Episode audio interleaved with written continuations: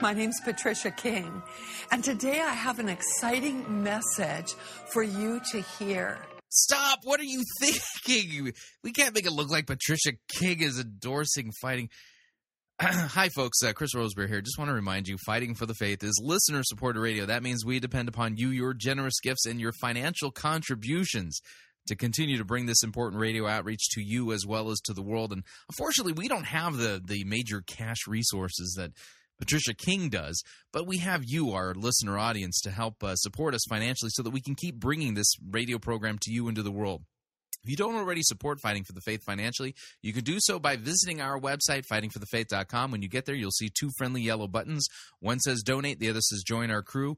When you join our crew, you're signing up to automatically contribute $6.95 every month to the ongoing work and mission of Fighting for the Faith and Pirate Christian Radio. And there are perks to being a crew member. Just keep listening to the program to find out what the latest perk is.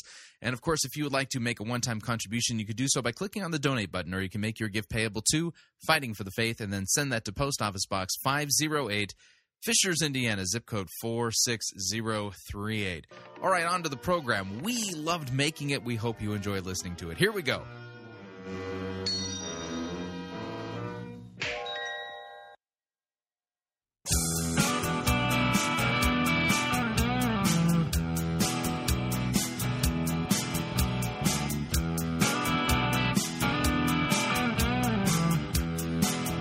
It's time for another edition of Fighting for the Faith. Wednesday, October 16th, 2013. We will definitely be doing our light edition today. It's a Wednesday tradition here at Fighting for the Faith, although it moves from time to time. Today it will not be.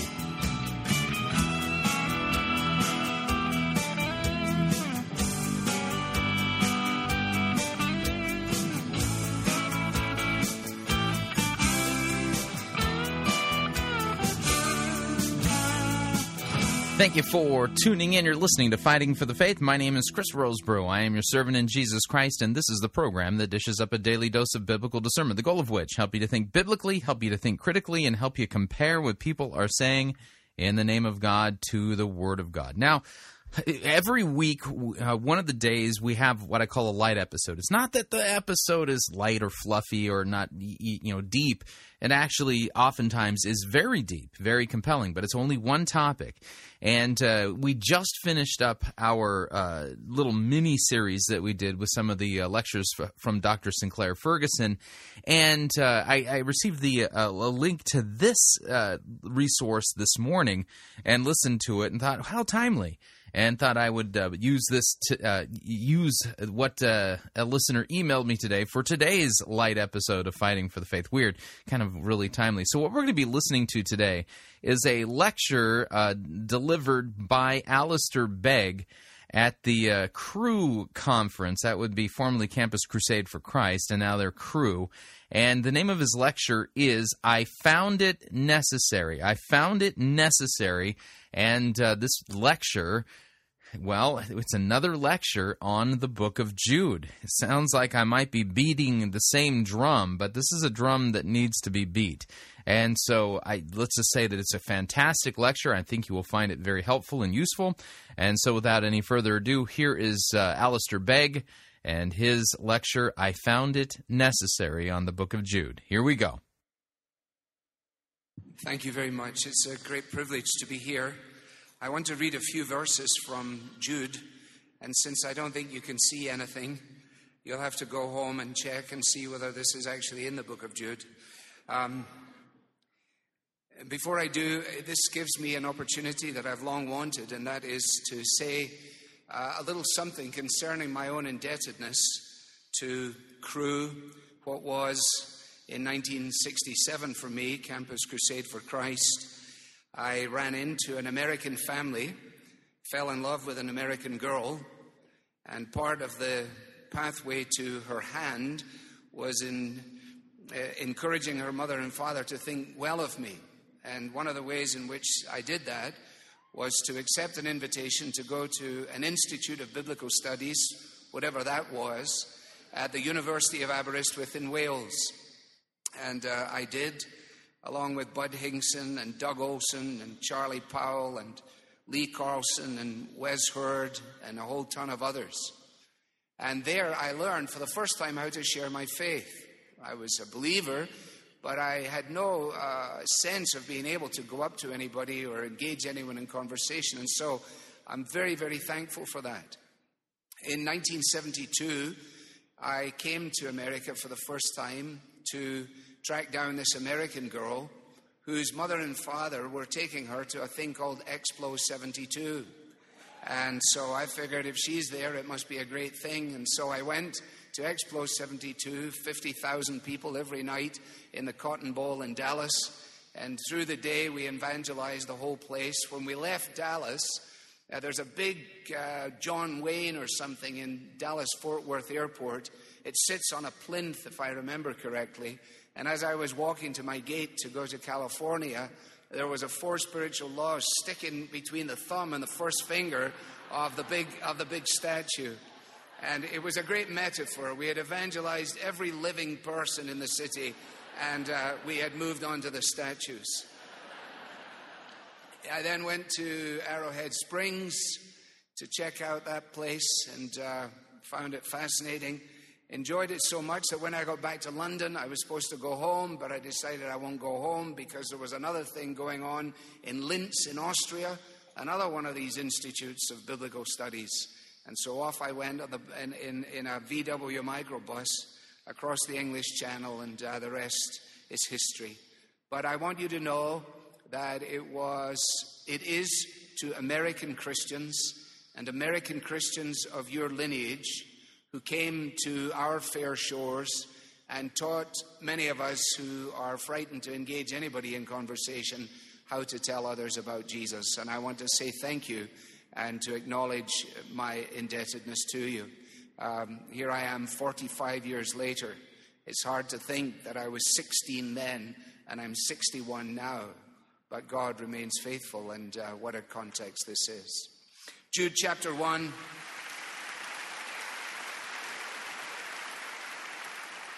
I'm going to uh, teach from Jude uh, tonight and tomorrow morning. Uh, tonight in the opening verses, tomorrow in the closing verses, and the really difficult verses in the middle, I'm not going to touch at all. Um, I haven't been in pastoral ministry for all these years uh, to, to, miss that. But anyway, uh, here we go. Jude, a servant of Jesus Christ and brother of James, to those who are called, beloved in God the Father, and kept for Jesus Christ May mercy, peace, and love be multiplied to you. Beloved, although I was very eager to write to you about our common salvation, I found it necessary to write appealing to you to contend for the faith that was once for all delivered to the saints. For certain people have crept in unnoticed, who long ago were designated for this condemnation. Ungodly people who pervert the grace of our God into sensuality and deny our only Master and Lord, Jesus Christ. Now, I want to remind you, although you once fully knew it, that Jesus, who saved a people out of the land of Egypt, afterward destroyed those who did not believe. And the angels who did not stay within their own position of authority, but left their proper dwelling, he has kept in eternal chains under gloomy darkness until the judgment of the great day. Just as Sodom and Gomorrah and the surrounding cities, which likewise indulged in sexual immorality and pursued unnatural desire, serve as an example by undergoing a punishment of eternal fire. Amen. A brief prayer. Father, what we know not, teach us. What we have not, give us. What we are not, make us for your Son's sake. Amen. Now, I wonder how many of you have heard studies in the book of Jude. Probably not too many, because it is one of the most, if not the most, neglected of the New Testament letters. The Bible is always timely, the Bible is always relevant, but this brief letter of Jude is of vital importance whenever we encounter those who are identified in verse 18 as scoffers following their own ungodly passions. And in doing so, are seeking to unsettle and to undermine the faithful. History tends to be cyclical. It is ultimately linear, I understand that. But things come around. And when you review church history, you don't have to go very far back to discover periods which are helpful in understanding our own. For your consideration, I suggest that it is worth uh, us looking at the parallels between the conditions of evangelicalism at the time of Charles Haddon Spurgeon at the end of the 19th century and where we are today. For Spurgeon lived at a time of theological declension. He lived in a period where the authority and the sufficiency of the Bible was being vigorously attacked. When the doctrine of penal substitutionary atonement was ridiculed, and instead of the church holding the line, there was capitulation and there was radical unbelief. And as a result of that, if you read the history of the time, God was being robbed of his glory and man of his hope. Spurgeon said of the time, These destroyers of our churches appear to be as content with their monk work as monkeys with their mischief. That which their fathers would have lamented, they rejoice in. Avowed atheists are not a tenth as dangerous as those preachers who scatter doubt and stab at faith. Now, allow that just to settle for a moment in your thinking and tell me if I'm not correct that we are virtually preoccupied with and potentially paralyzed by the rise of what is referred to as the new atheism. So much attention being given to it. And yet, even a casual understanding of church history will make it clear to us that the church has never declined as a result of that kind of external pressure. It has always dwindled as a result of crumbling from the inside. And Spurgeon is accurate when he says the greatest danger is not from those who rail on the fringes of faith, but it is those who, as the proponents and exponents of faith, begin to dilute and to distort the message. That kind of candor, of course, is striking. It's deemed inappropriate in many circles.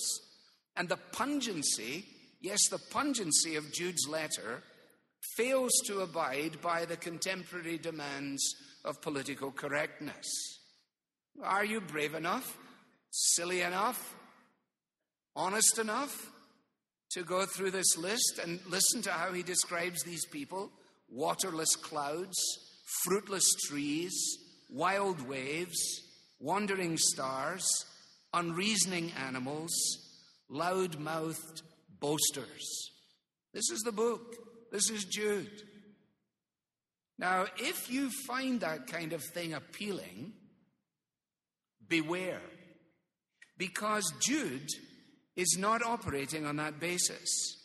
And Jude, nevertheless, this little neglected letter, has proved to be a happy hunting ground for individuals such as were alluded to in the uh, drama that we have just observed. That is, that it has proved a happy hunting ground for the snarling and for the contentious, for the people who are always spoiling for a fight. They are antagonistic, they are belligerent, they are combative, and they're generally disagreeable. And one of my earliest visits to the United States, uh, I heard someone define the theological and sociological environment as being one in which men and women were going to hell in a handbasket. He actually didn't say it like that. He said, going to hell in a handbasket.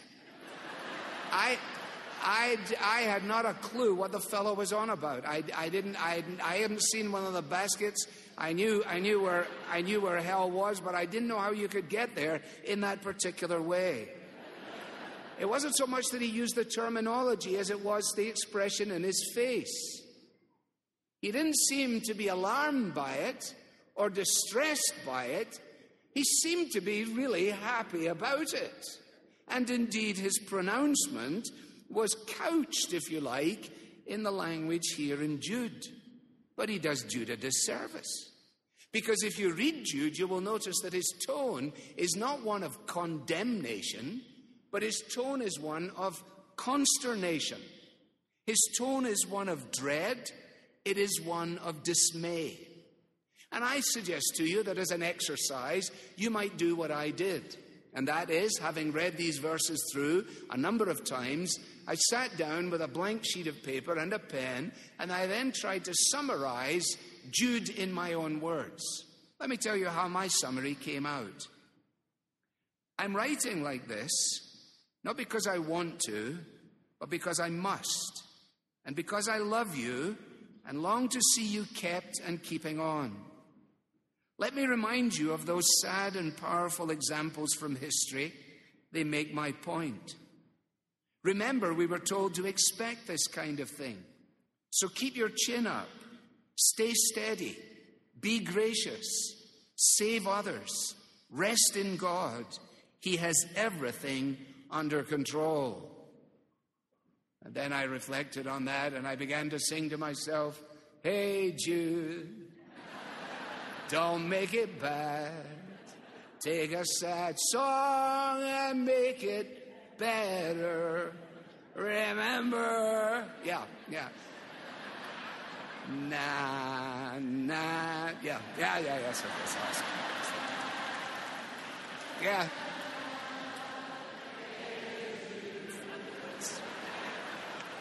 This is good. This is good. This is good. Well, I think I made the point. We'll have the benediction and move on.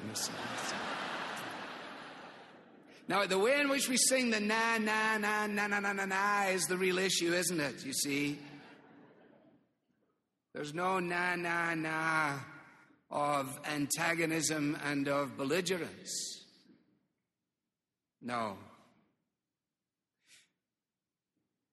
He begins with a warm greeting, doesn't he?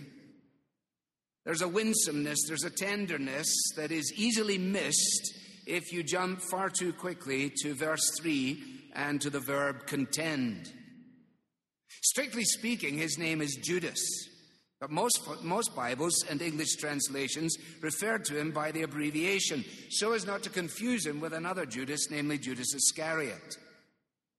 He grew up in the same home as Jesus, the brother of Jesus. But like the rest of his family, he didn't believe in Jesus until after the resurrection, which is a reminder of the fact that no one is too privileged to be exempted from the need to be converted. And for Jude, the family connection, you will notice, is subservient to the wonder of salvation. Look at how he introduces himself. If you had grown up as the brother of Jesus and you'd been writing a letter that was for posterity, don't you think you would have led with Jude, a very special brother of Jesus Christ. Uh, Jude, I grew up with Jesus Christ. No, Jude, a servant of Jesus Christ and a brother of James. He has his priorities in the right way. It's clear that he shares a common salvation with those to whom he writes. And he identifies them, you notice, by means of three verbs. Incidentally, um, uh, Jude is, is very uh, fond of these uh, triplets. I, I, was thinking about it. You'll see them, they're here called, beloved, and kept.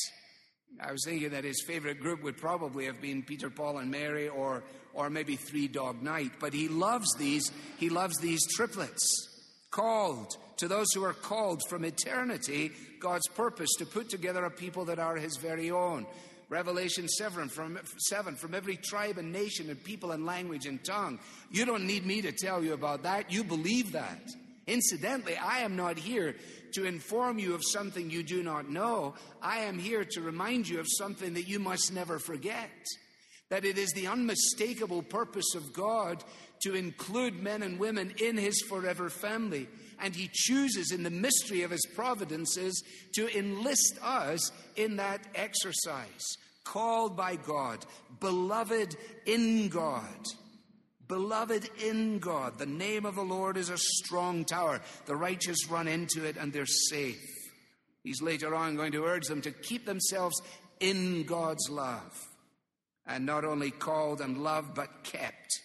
Kept by and kept for. in fulfillment of the prayer of Jesus in John 17 Father, keep them in your name.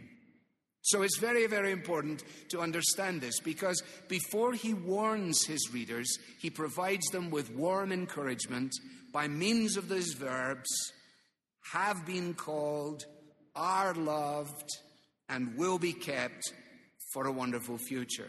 In our teaching, it's important to get this right.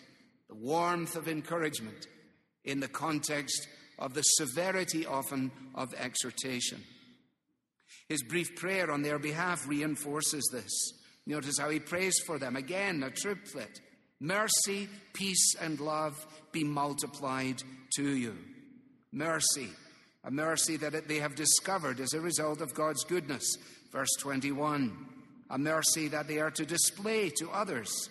Verse 22. Peace in the context of a gloomy darkness and an eternal fire. And love the love of God for them and in them and through them. That is his warm little greeting. That is then followed by what we will refer to as a necessary appeal. Beloved, again, notice the warmth of his tone. Beloved, agapetos, although I was very eager to write to you about our common salvation, instead of writing to you about salvation in general, which is something that he was keen to do, he's decided that he must address them on this particular issue. And it's important for us to understand the way in which he does this.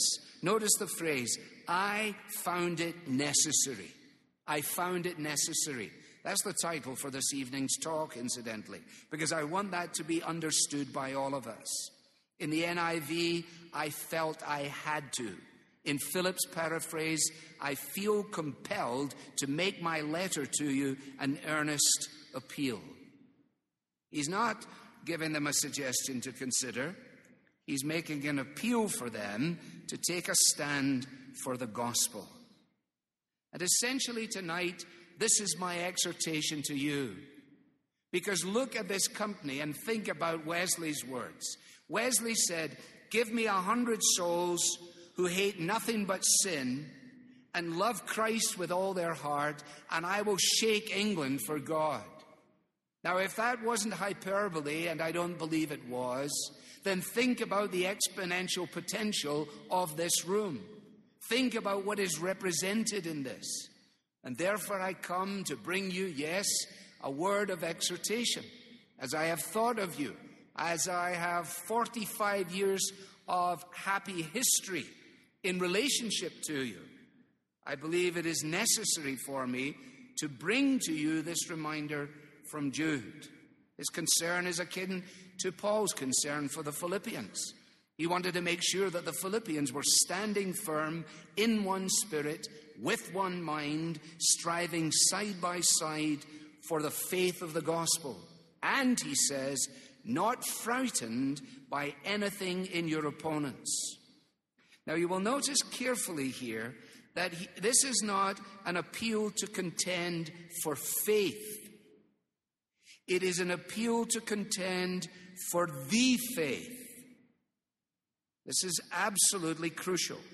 Jude is referring to the gospel that saves us. He is referring to the things we believe rather than the fact that we believe them. It's the same thing as you have in Galatians, isn't it? I'm astonished that you are so quickly deserting him who called you in the grace of Christ and are turning to a different gospel. Not that there is another one, but there are some who trouble you and want to distort the gospel of Christ. But if even we or an angel from heaven should preach to you a gospel contrary to the one we preach to you, let him be accursed. That's pretty strong language, isn't it? Paul obviously was greatly concerned that the thing could go south in first century Galatia. In the same case in Ephesus and in Corinth. And so we would be phenomenally naive if we thought that somehow or another we could skip those sections. No, it is the objective, once for all faith, that is theirs as Christians. And it is that which he wants to make sure they do not dilute and they, not, they do not distort. The gospel has come to us by God's grace, by revelation, by special delivery from God. We have, if you like, signed for it uh, in terms of the way you signed for a special package that's delivered to you at your home. And having signed for it, we are now responsible to preserve and to proclaim it. What God has said, He has said, with nothing to be added. What God has done, He has done with nothing else needed. Think about it. When James S. Stewart in 1952 addressed the faculty and students at Yale Divinity School, he warned them about what he referred to as a theologically vague and harmlessly accommodating gospel, which he said was absolutely useless. Theologically vague and harmlessly accommodating, able to appeal to the widest basis, able to absorb some of the strangest concoctions and ideas. Paul was concerned for Philippi, for the other cities where the church had been planted, and now Jude is making the same point. Concurring with what the writer to the Hebrews is driving home in the most Old Testament of the New Testament books making it clear that when Christ had offered for all time a single sacrifice for sins, he sat down at the right hand of God. Back to Spurgeon in the 19th century, listen, he says, I have always considered with Luther and Calvin that the sum and substance of the gospel lies in that word substitution. Christ standing in the place of man. I deserve to be lost forever. The only reason why I should not be damned is this that Christ was punished in my place, and there is no reason to execute a sentence twice for sin. Loved ones, that is the gospel. That Christ died for sinners once for all, the righteous for the unrighteous, to bring us to God. That is the great call of Paul at the end of 2 Corinthians 5. I beseech you on Christ's behalf, be reconciled to God. He's not out on the streets of Corinth suggesting that Jesus is a life coach. He's not out on the streets of Philippi suggesting that Jesus might add a little to the sum total of their happiness. He is out proclaiming the fact that Jesus Christ is the only Savior, for Jesus Christ is the only one who is qualified to save. That's what he's saying. And that's why the martyrs died. It is for that conviction, not for a theologically vague and harmlessly accommodating story that can be absorbed by virtually any perspective in our 21st century world. All right, we're going to pause right there and pay some bills. If you'd like to email me regarding anything you've heard on this edition or any previous editions of Fighting for the Faith, you can do so. My email address is talkback at fightingforthefaith.com, or you can subscribe on Facebook, facebook.com forward slash pirate Christian, or follow me on Twitter. My name there, at pirate Christian. Quick break when we come back. The balance of today's lecture with Alistair Begg on the opening verses of the book of Jude, entitled I Found It Necessary. Stay tuned, don't want to miss it. We'll be right back.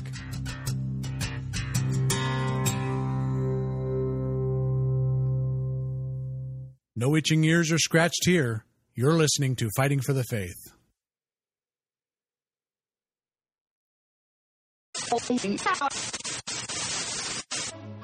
You're listening to Pirate Christian Radio. We'll be taking your false doctrine now.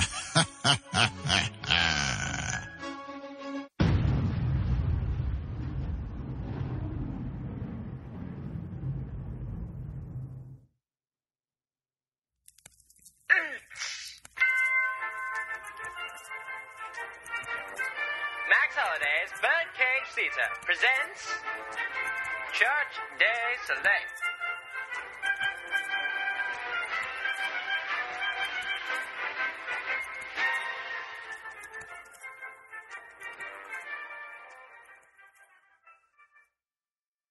And now, Max Holiday's Birdcage Theater proudly presents Sessions with Mildred. Um,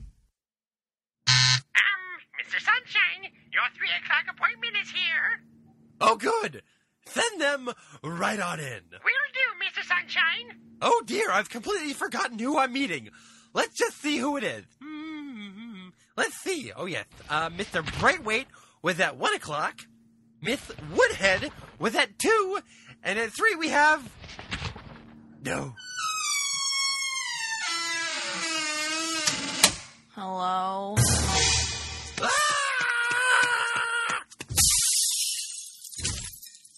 Oh dear, not again.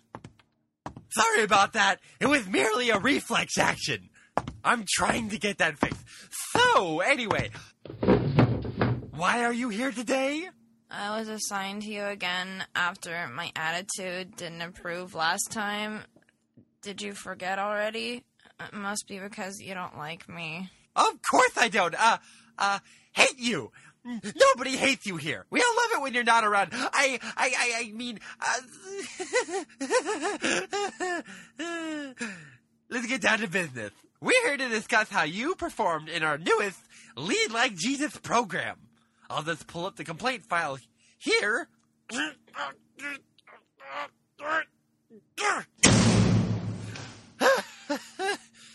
Let's start from the beginning. Approximately three hours later. So after you failed to walk on the lake, you then disappeared for two weeks and were luckily found by hikers in the mountain who claim they found you deliriously raving about how you refused to turn a rock into bread. Do you have anything to say for yourself? But I thought I was leading like Jesus, like you told me to. I think you failed to see the purpose of this ministry outreach. There are a few accounts that even I can't even understand. Here, explain this one right here. Well, in Matthew 21, Jesus cursed a fig tree and it withered away because it didn't bear any fruit. So, my neighbor down the street planted a lemon tree about three years ago, and I've never seen any lemons on it. So, I walked over and cursed it, but it wouldn't die, so I used sulfuric acid instead.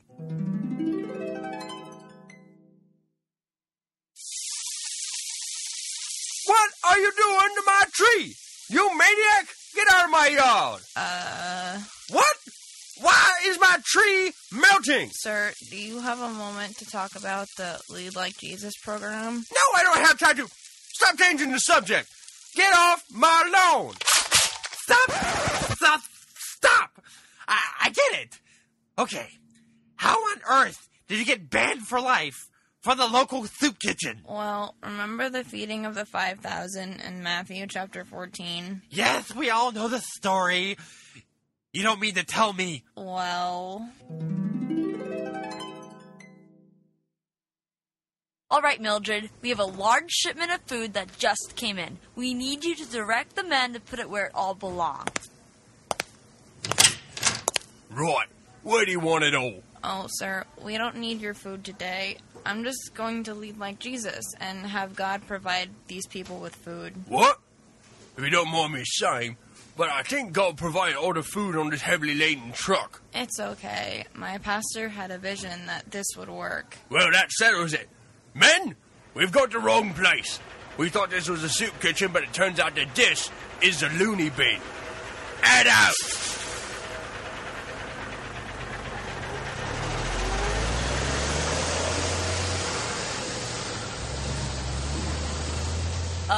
Uh, Mildred, where's the food? Don't worry, this is all the food we need. That's just two Ritz crackers and three dead goldfish. I'm leading like Jesus. If you just give me a wicker basket, I'll lift it up and God will multiply it. The only thing that's going to multiply is the number of bruises on your face. Good gravy! That's not what you're supposed to be doing at all! But I'm supposed to. I know! You're supposed to lead like Jesus. But you've clearly took this too literally. And this last one about you making a whip from electrical cords and chasing the poor baristas from the coffee shop in the church foyer while screaming something about brood of vipers and uh, turning God's house into a den of robbers is, is taking it too far. Well. No, not again! No more flashbacks! Where do you keep getting these anyway?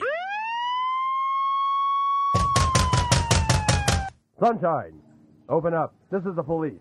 We received an anonymous phone call from biblical repairmen about you corrupting the youth and forcing them to do terrible things in the name of God. Curse you, anonymous caller!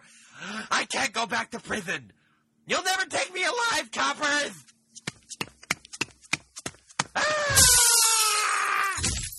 Um, does this mean our session is over?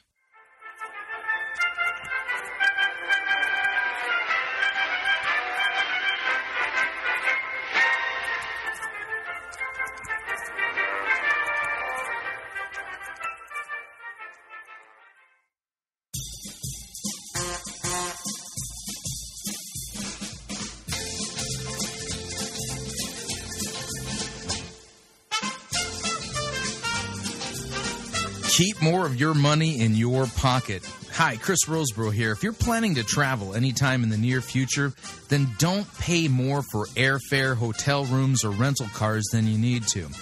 Longtime Pirate Christian Radio featured advertiser Cheap O Air can save you a Tijuana taxi load of money on all of your travel needs. Plus, CheapOair has a seasonal promotional code for all of our listeners that will save you an additional $10 off of CheapOair's already low prices. Visit piratechristianradio.com forward slash cheap. Write down the promo code and then click on the banner and then book your travel today. Again, that's piratechristianradio.com forward slash cheap.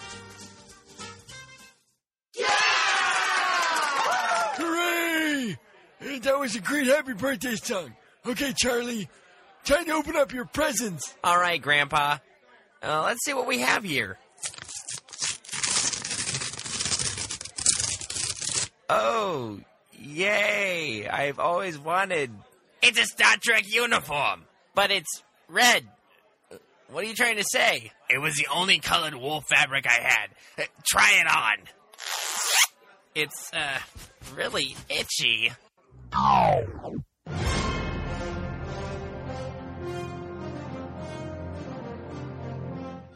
Do not fear, nerds of the world. Never again will you have to deal with poorly made gifts and cheap knockoffs. Just tell your antiquated relatives about ThinkGeek. At ThinkGeek, you will find a vast selection of creative and quality products to tickle your every fancy. Celebrate your love of all things nerdy by going to www.piratechristianradio.com forward slash geek. And by clicking on the ad banner, a portion of your purchase will go to supporting Fighting for the Faith and Pirate Christian Radio.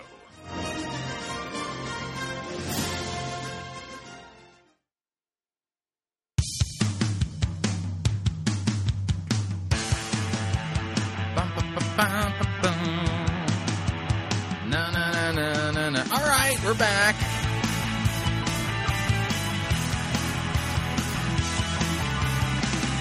Warning, listening to Fighting for the Faith could cause you to become supremely dissatisfied with your church, especially if your church is preaching the kind of message that Jude warned us about.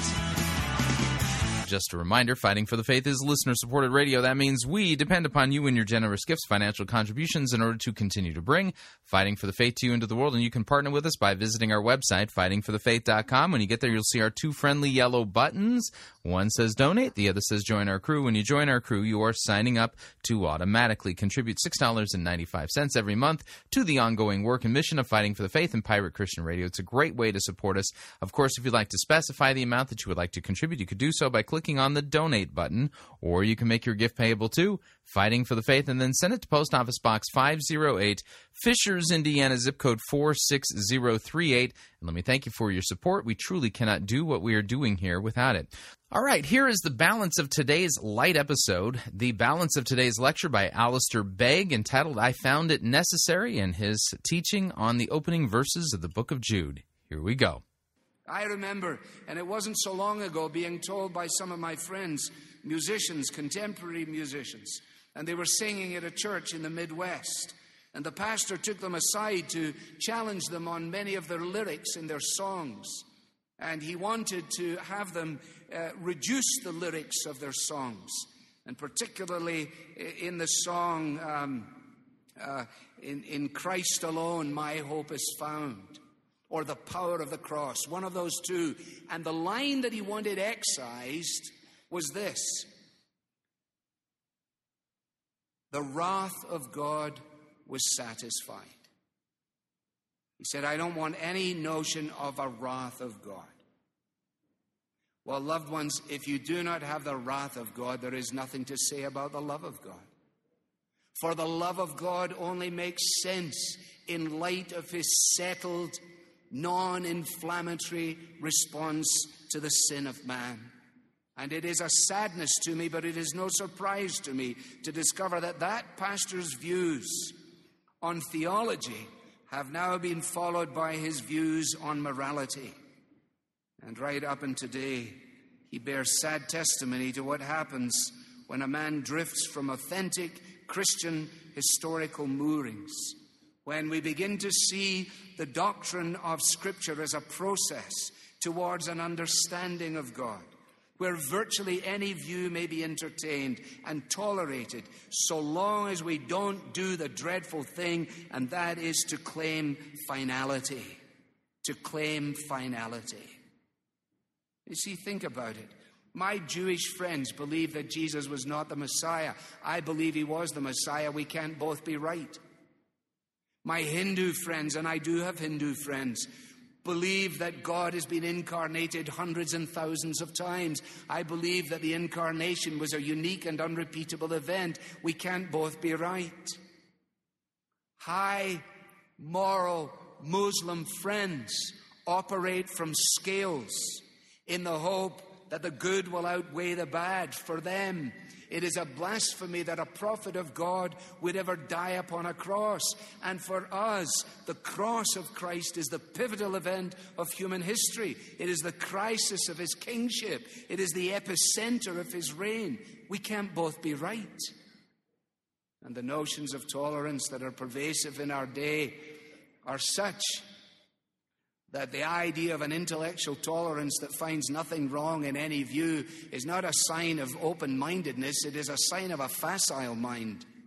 We embrace social tolerance, we embrace legal tolerance. But we have to step back from an intellectual tolerance that says all roads lead to heaven like they lead to Timbuktu. Now, you say to me, well, this is a, you know, we're a great group of people here. I think you've been told a lot of stories about us that you don't understand. No, no one's told me any stories. I'm only telling you what I tell my church. And that is that our building could be a carpet sale room within a decade. And it won't be a carpet sale room within a decade as a result of pressure from the outside, because the blood of the martyrs will continue to be the seed of the church. But I'll tell you how it can be, and that is when men and women lose the conviction to stand up for a faith once delivered to the saints.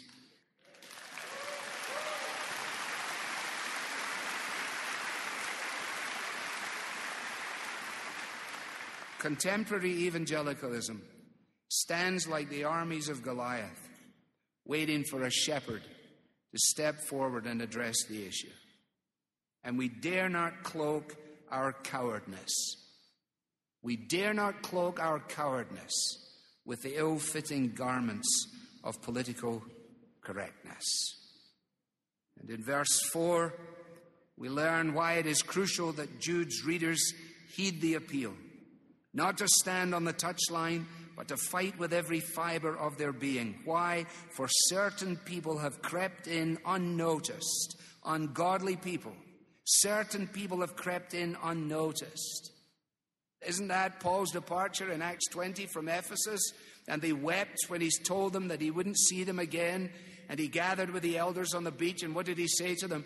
I haven't hesitated to declare to you the entire counsel of God. I've kept nothing back from you. I've expended my life here with you. I've given you everything that I can give you. And now I'm going to leave you. But I want you to know this that after my departure, fierce wolves will come in among you. And from among your own selves will arise those who will take others away after them and lead them from the faith. Go to Ephesus today and look for vibrant Christianity. Where is it? Paul was absolutely right. The creeping crowd should not unsettle Jude's readers. God hasn't been taken by surprise. It's interesting that he doesn't name them. Some people like to name people all the time. It, just seems, uh, you know, explosive and vital. He doesn't actually name them, which is pretty good. Because then we can use it as a category, can't we? What were they? Well, they were ungodly. They were ungodly. Do you know what your do you know what the people you serve got it? Do you know what your people who serve um, need most in you? Not your giftedness, they need your godliness. That's what they need. They need you to be godly. Giftedness without godliness is ultimately of no account. It won't matter in eternal terms. You may be a hero throughout your entire life, but when the day brings it to light, we will discover whether it was wood, hay, and stubble, or precious stones and gold and silver. Right now, our need is godliness, and these people were ungodly. They would have used Bible terms, they would have been well received at Christian conferences, but they couldn't be taken at face value. And there are two identifying features of their godless opposition. Number one, they pervert the grace of God into sensuality. They pervert the grace of God into sensuality. If I had another 30 minutes, we could stop on that tonight and, and examine the condition of contemporary Christianity as it relates to lifestyle issues that even when I started off at the Institute of Biblical Studies, 45 years ago, it would have been unthinkable that Christian young people would have entertained so many of the things that are part and parcel of life today.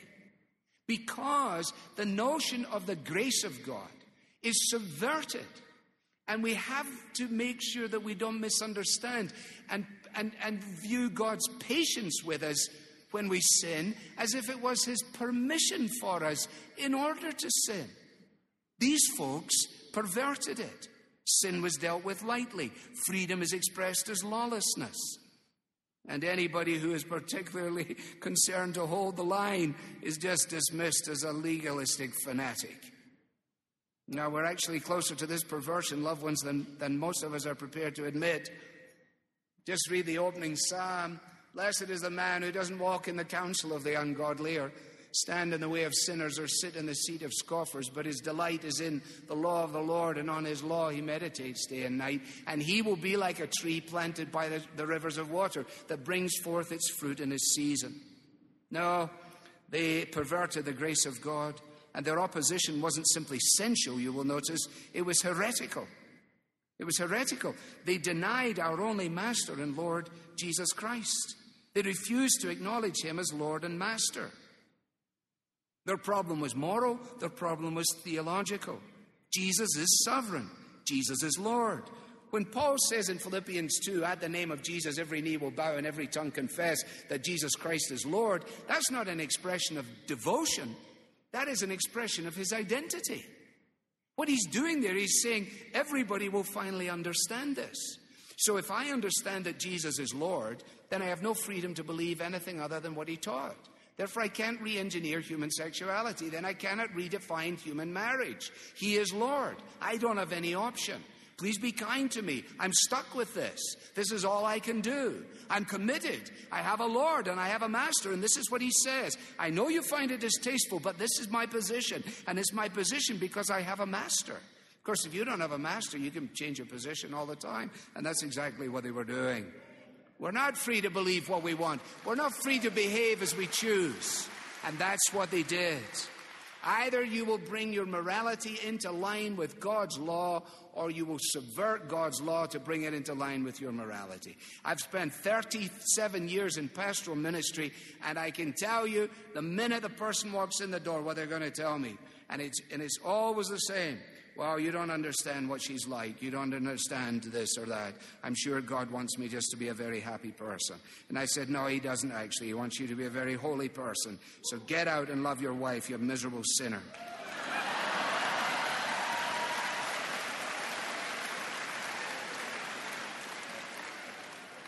a warm encouragement, a necessary reminder, and finally, a chilling, a chilling conclusion.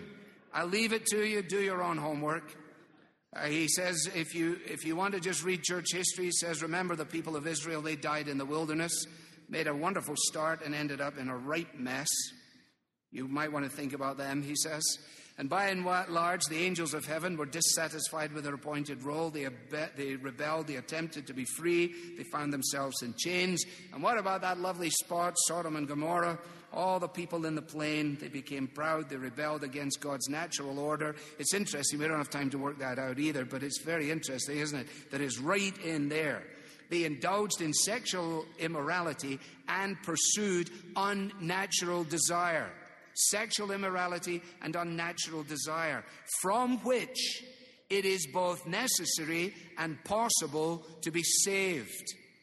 From which it is both necessary and possible to be saved and he issues it as a warning and finishes with a nice, cozy conclusion undergoing a punishment of eternal fire. Have a good day. No, you see, that's the trouble. That's the trouble. Margaret Thatcher says if you only want to be liked, you'll be prepared to say anything anytime you want. No, there's a warm greeting, there's a necessary appeal, there's a chilling reminder, and with this I will conclude. The context into which we go, to quote George Weigel in the introduction to the book The Light of the World, he says, We live in a world that has lost its story, a world in which the progress promised by the humanisms of the past three centuries is now gravely threatened by understandings of the human person that reduce our humanity to a congeries of cosmic chemical accidents. We are a humanity, listen to this, with no intentional origin, no noble destiny, and thus no path to take through history. Now, what are we going to do? I suggest to you that we go back to the future. I just came from Ocean Grove in New Jersey. It's a funny place. It's an amazing place. And, uh, and there's a little street there called Pilgrim Pathway. And I said, when I saw Pilgrim Pathway, I said, oh, as I walk the Pilgrim Pathway. I wondered if that was it. It is it. Fanny Crosby was there. She wrote that hymn there. She also wrote this Rescue the perishing, care for the dying, snatch them in pity from sin and the grave, and weep o'er the erring one, and lift up the fallen, and tell them of Jesus the mighty to save. Down in the human heart, crushed by the tempter, feelings lie buried that grace can restore. Touched by a loving heart, wakened by kindness, chords that were broken will vibrate once more. As a result of your unashamed, unfeigned commitment to the Lordship of Jesus Christ and to the gospel that He has given us to proclaim. May God keep us true to that.